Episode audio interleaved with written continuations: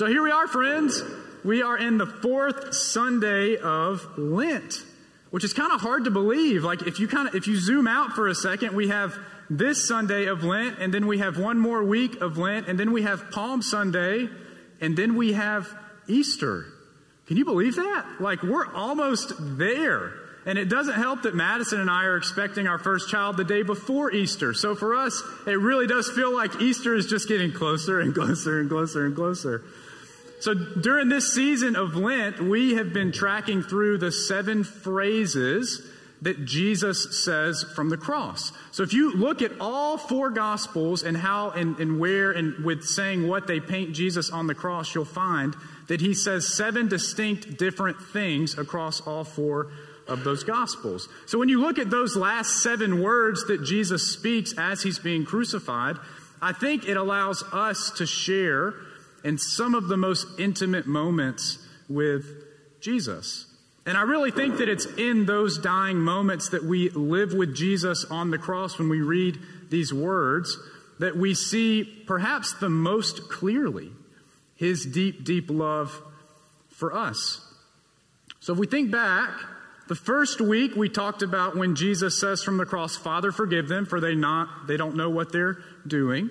And then the next week, we talked about when Jesus turns to the criminal who's on his own cross next to him and says that today he would be with him in paradise. And then last week, we let our youth ministry come in and take over our service for the wrap up of their Discovery Weekend, so we didn't cover a phrase last week. And then this week, we're in the Gospel of John, and we see an exchange that Jesus has with his mother and with his best friend. And I want us to read it together before we go any further. It's the Gospel of John, chapter 19, verses 25b through 27. Meanwhile, standing near the cross of Jesus were his mother and his mother's sister, Mary, the wife of Clopas, and Mary Magdalene. When Jesus saw his mother and the disciple whom he loved standing beside her, he said to his mother, Woman, here is your son. Then he said to the disciple, Here is your mother. And from that hour, the disciple took her into his home. This is the word of God for the people of God. And we say together, Thanks be to God. At first glance, you can't really help but notice here that Jesus is doing something that I think a lot of people do when they're on their deathbed, right? It's, it's in those dying moments when Jesus is surrounded by the people that he loves the most that the words he speaks suddenly become really simple, but also think really powerful. He says, Take care of one another, be there for one another when I'm gone, love one another. Woman, here is your son, here is your mother. I'm sure that many of you have maybe even experienced moments like that with loved ones as they're on their bed approaching their last breath and they're able to look around at those they love most and just remind you to take care of one another, to stay together, to support one another when they're gone. And I think, I think that's great, and, and I think that's definitely a part of what is going on here with Jesus and this phrase that he speaks. But I think there are some deeper implications for us as a people of faith that we should be taking away from these words as we continue to make our way through Lent. Which begs the question what, what is really going on here? I mean, we can see on the surface level, right, that Jesus is looking at those that are in front of him and saying, hey, when I'm gone, be sure you continue to take care of one another. Make sure my mother has a home, even if that means that she lives with you. But I think there's something else going on that's under the surface. So, so what is it? What, what, what is really going on here? What should we be taking away from this exchange between Jesus and those closest to him. Because I think this phrase that Jesus speaks is the phrase that we most often look at and say, I just, I don't know what that's really saying to me right now. I mean, I get it that Jesus loved his mother and he loved his best friend, but what in the world does that have to do with me 2,000 years later as I read these phrases that Jesus speaks from the cross? Why does John think it's so important that we hear those words come from the mouth of Jesus? Before we try to answer that question, I want to be sure we understand who exactly Jesus is talking to here, who these two people are. So Jesus is addressing the two people that he is closest with, and both of those people remain unnamed. We don't actually get to hear their names at all through the gospel. And they're a part of the small crowd that followed Jesus all the way to the cross. Because besides this beloved disciple, all the other disciples are hiding, and they have been since Jesus was arrested. But first, he speaks to his mother, who only appears in the Gospel of John twice. That's it.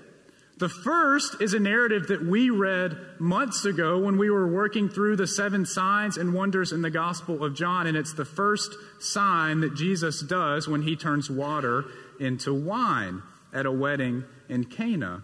And if you remember, Jesus' mother is the one who pushes him to act. She walks up to Jesus and says, Son, I think we've run out of wine. And Jesus basically says, I don't think that's my problem, Mom. And then she sends the servant to Jesus, and the next thing we know, he's created an abundance of wine out of jars filled with water. So when, when you realize that, it makes a whole lot of sense that Jesus' mother, the one who seems to propel him into public ministry, is also here at the end when he's breathing his last. So Jesus looks at his mother on the cross, and, and you can picture it, can't you? Filled with compassion for his mother's grief that he can see. He can see in her tears as she watches her son on the cross. And he looks at her and, and tenderly he says, Woman, here is your son. And then he turns to this disciple whom he loves, or as it's called elsewhere and uh, in other places, the beloved disciple. And he looks at him and he says, here, here is your son, and here is your mother. And then it says that hour that this beloved disciple took Jesus' mother into his own home. The beloved disciple is an interesting character in the Gospel of John because we never learn who it is. We never get to see what the true identity of this beloved disciple is. Some people argue that it's John because they think that the writer of the gospel would make themselves the gospel or make themselves the beloved disciple. And the only place we have a beloved disciple is the gospel of John. So I think that's a fair argument, right? But still, other people say that it's Lazarus that's the beloved disciple. And some people argue that it was Mary Magdalene who was the beloved disciple. And then some still say that it was James, the brother of Jesus, that he was the beloved disciple. The truth is, we just don't know. We don't know who the beloved disciple was. And we didn't even know that there was a beloved disciple until the night before Jesus died, when he was sitting around a table with his friends sharing a meal together. Because it's there that the beloved disciple is first identified as the one that's reclining next to Jesus at the Last Supper. And then he appears again in our text for today when he's at the foot of the cross with the small crowd that followed Jesus all the way there. And then it's this beloved disciple that's the first disciple to the empty tomb when Mary Magdalene comes and tells them that the tomb is empty. But this is the disciple. This, this is the friend that, that Jesus entrusts the care of his mother to when he's approaching his last breath. And, and you may be thinking, and part of the reason I drew out that tension at the beginning of the sermon is because I felt that tension this, this week. That's great, isn't it? But what are we supposed to do with that today? Because it seems like up to this point, Jesus from the cross has been covering such massive topics right? Such cosmic statements have been coming from the mouth of Jesus up until this point in time. Father, forgive them, for they don't know what they're doing. How in the world could Jesus be forgiving the people that are crucifying him as they do it? Today you'll be with me in paradise. How is it that this criminal gets to go to paradise with Jesus when he's lived a life full of sin? How are we supposed to make sense of that? Both open theological doors that are really tough to close in a sermon. I think really tough to close over the course of a life. These are things that we can wrestle with for our whole walk with Christ. And then we get to this moment that Jesus shares with those that are closest to him that is just so human. It's just so human. Take care of mom while I'm gone. Make sure she has somewhere to live. Which it gets back to that question that we asked in the beginning. What, what is it that is really going on here for us? Why do we get to overhear these words from the Gospel of John? What makes them so important? And I think the key to understanding that question is to realize that Jesus is charging us with the same thing he charges his mother and his friend with. Here's what I mean when I say that. Many believe that for the Gospel of John, the church, the household of faith, that thing that we call a community of Christian believers, that it begins right here. That it begins with this exchange that Jesus has with his mother and his best friend. Some people will point to Pentecost and the book of Acts and say that that is the place where the church is birthed, but many commentaries and many scholars say, yeah, but you can't look at this moment that Jesus shares with those closest to him. You can't help but look at it and say, but this sure does sound a whole lot like the first church. Because Jesus is asking two people who are not biologically related, right? They're not actually family, and he's telling them to be family because of their faith in him, because of the way they've lived their lives, and because of them following him to the cross. The bind that ties them together is their common faith in Christ. And I think that by definition, that is a church. I think one of the things that Jesus does from the cross, I think what John wants us to see in this moment is that Christ here is creating the church. And if that's the case, then, then I think you see what I mean, because the charge that Jesus gives his mother and his best friend here is the same charge that Christ gives us today. Woman, here is your son. And to his friend, here is your mother. Because think about it. Isn't that our charge as a community? Isn't that our charge as a church, as a body of believers? Isn't it the same thing that Jesus asks us to do here and now as he's asking those at the foot of the cross to do? Then, to take care of one another, to, to just be there for one another? The question is, how do we do that, right? I mean, that's great. We can stand up here and say that all day long. I think we all agree that a church should be one that is taking care of one another. But man, that's hard to do. It's, it's hard to get into the nuts and bolts of that. What, what does that actually look like for us? If this is the charge that Jesus is giving us to be family for one another, then how do we do that? How do we live in the midst of a household of faith that says yes to this call that we find from Jesus on the cross? How do we reflect the vision that Jesus cast for this community that we call the church? And I'm just going to end super practical, guys. I, I, think there's three things that we can be doing that, that'll help us live into this calling that we have as the church. And it's three things that you've heard before. It's nothing new. But I just felt convicted to remind us of what the call of the church is and how we should be treating one another and how we can live up to these words that we hear Jesus speak to the cross to us. So there's, I think, I think there's three things that, that we can do to embody this church that we see Jesus create on the cross. And the first thing is this to show up for one another.